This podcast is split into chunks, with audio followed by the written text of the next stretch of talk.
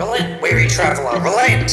The publishers cannot be held responsible for the mind bending horrors that await you on the Gaxio Goosebumps podcast.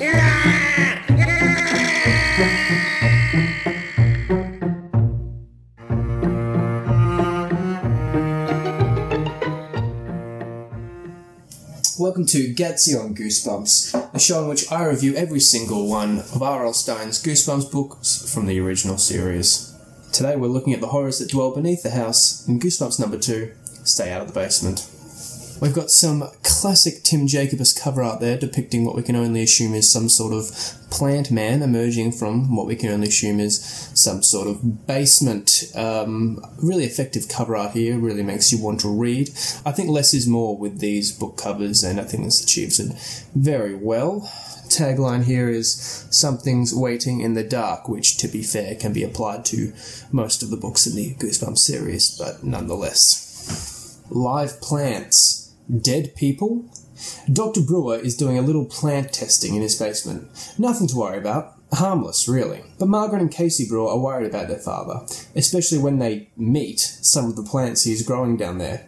Then they notice that their father is developing plant like tendencies. In fact, he's becoming distinctly weedy and seedy.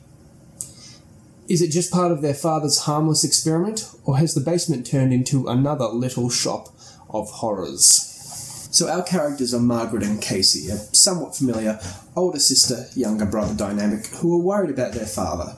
Dr. Brewer is a botanist, and since being laid off from his prestigious college position, has been acting like essentially a total stranger and has been spending all his time in the family basement.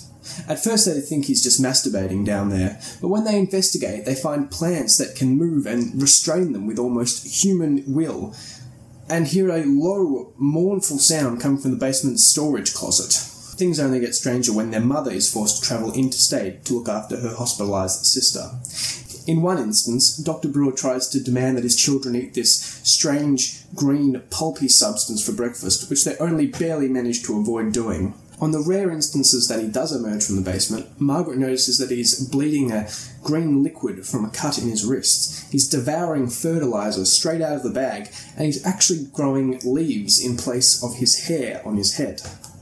He partially explains this as a side effect of his experiments, which involve electronically transmitting human DNA into plants. But when Margaret discovers that he's been sleeping on a bed of dirt and worms, they know it's time to investigate the basement and find the truth once and for all. They get their opportunity when Dr. Brewer travels to the airport to pick up their mother. Down in the basement, among many other incomplete, horrifying plant human hybrids, they find Dr. Brewer, restrained in the storage closet.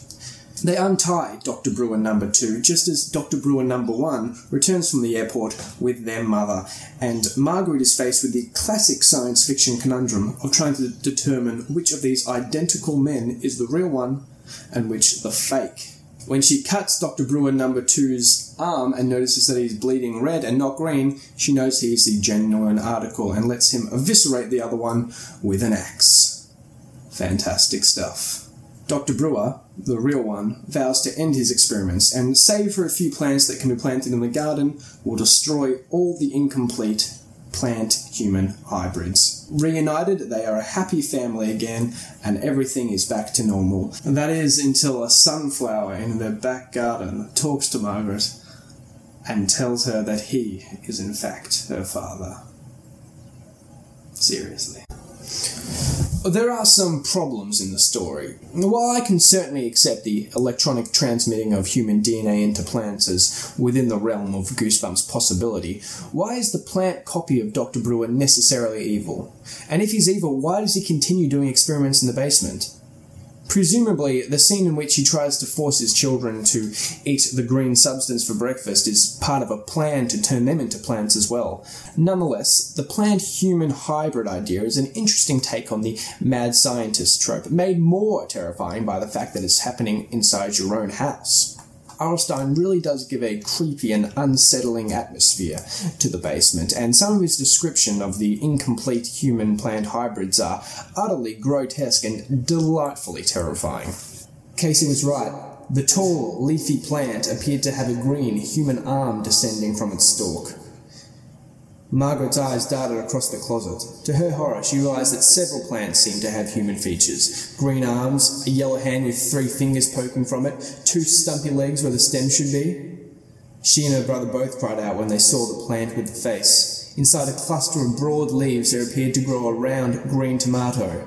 But the tomato had a human shaped nose and an open mouth, from which it repeatedly uttered the most mournful sighs and groans. Another plant, a short plant with clusters of broad oval leaves, had two green, nearly human faces partly hidden by the leaves, both wailing through open mouths. Ooh! For me, however, the scariest part doesn't come from what's actually happening in the basement. It's the idea of being in the care of someone you don't actually trust. When her mother travels interstate, Margaret is forced to come to terms with the fact that the man she's known all her life, she increasingly doesn't really know at all. The scene in which Dr. Brewer tries to force his children to eat the green substance for breakfast is a superb blend of psychological and supernatural horror, one that Goosebumps would rarely top in future books. Margaret is terrified of her own father, and it doesn't get much scarier than that. Stay Out of the Basement combines many different aspects of horror into a intense, fast-paced, and at times gruesome experience. I deem this one a classic of the series. Please join me next week when I review Goosebumps number 3, Monster Blood. Thank you for watching, and as always, please stay spooky.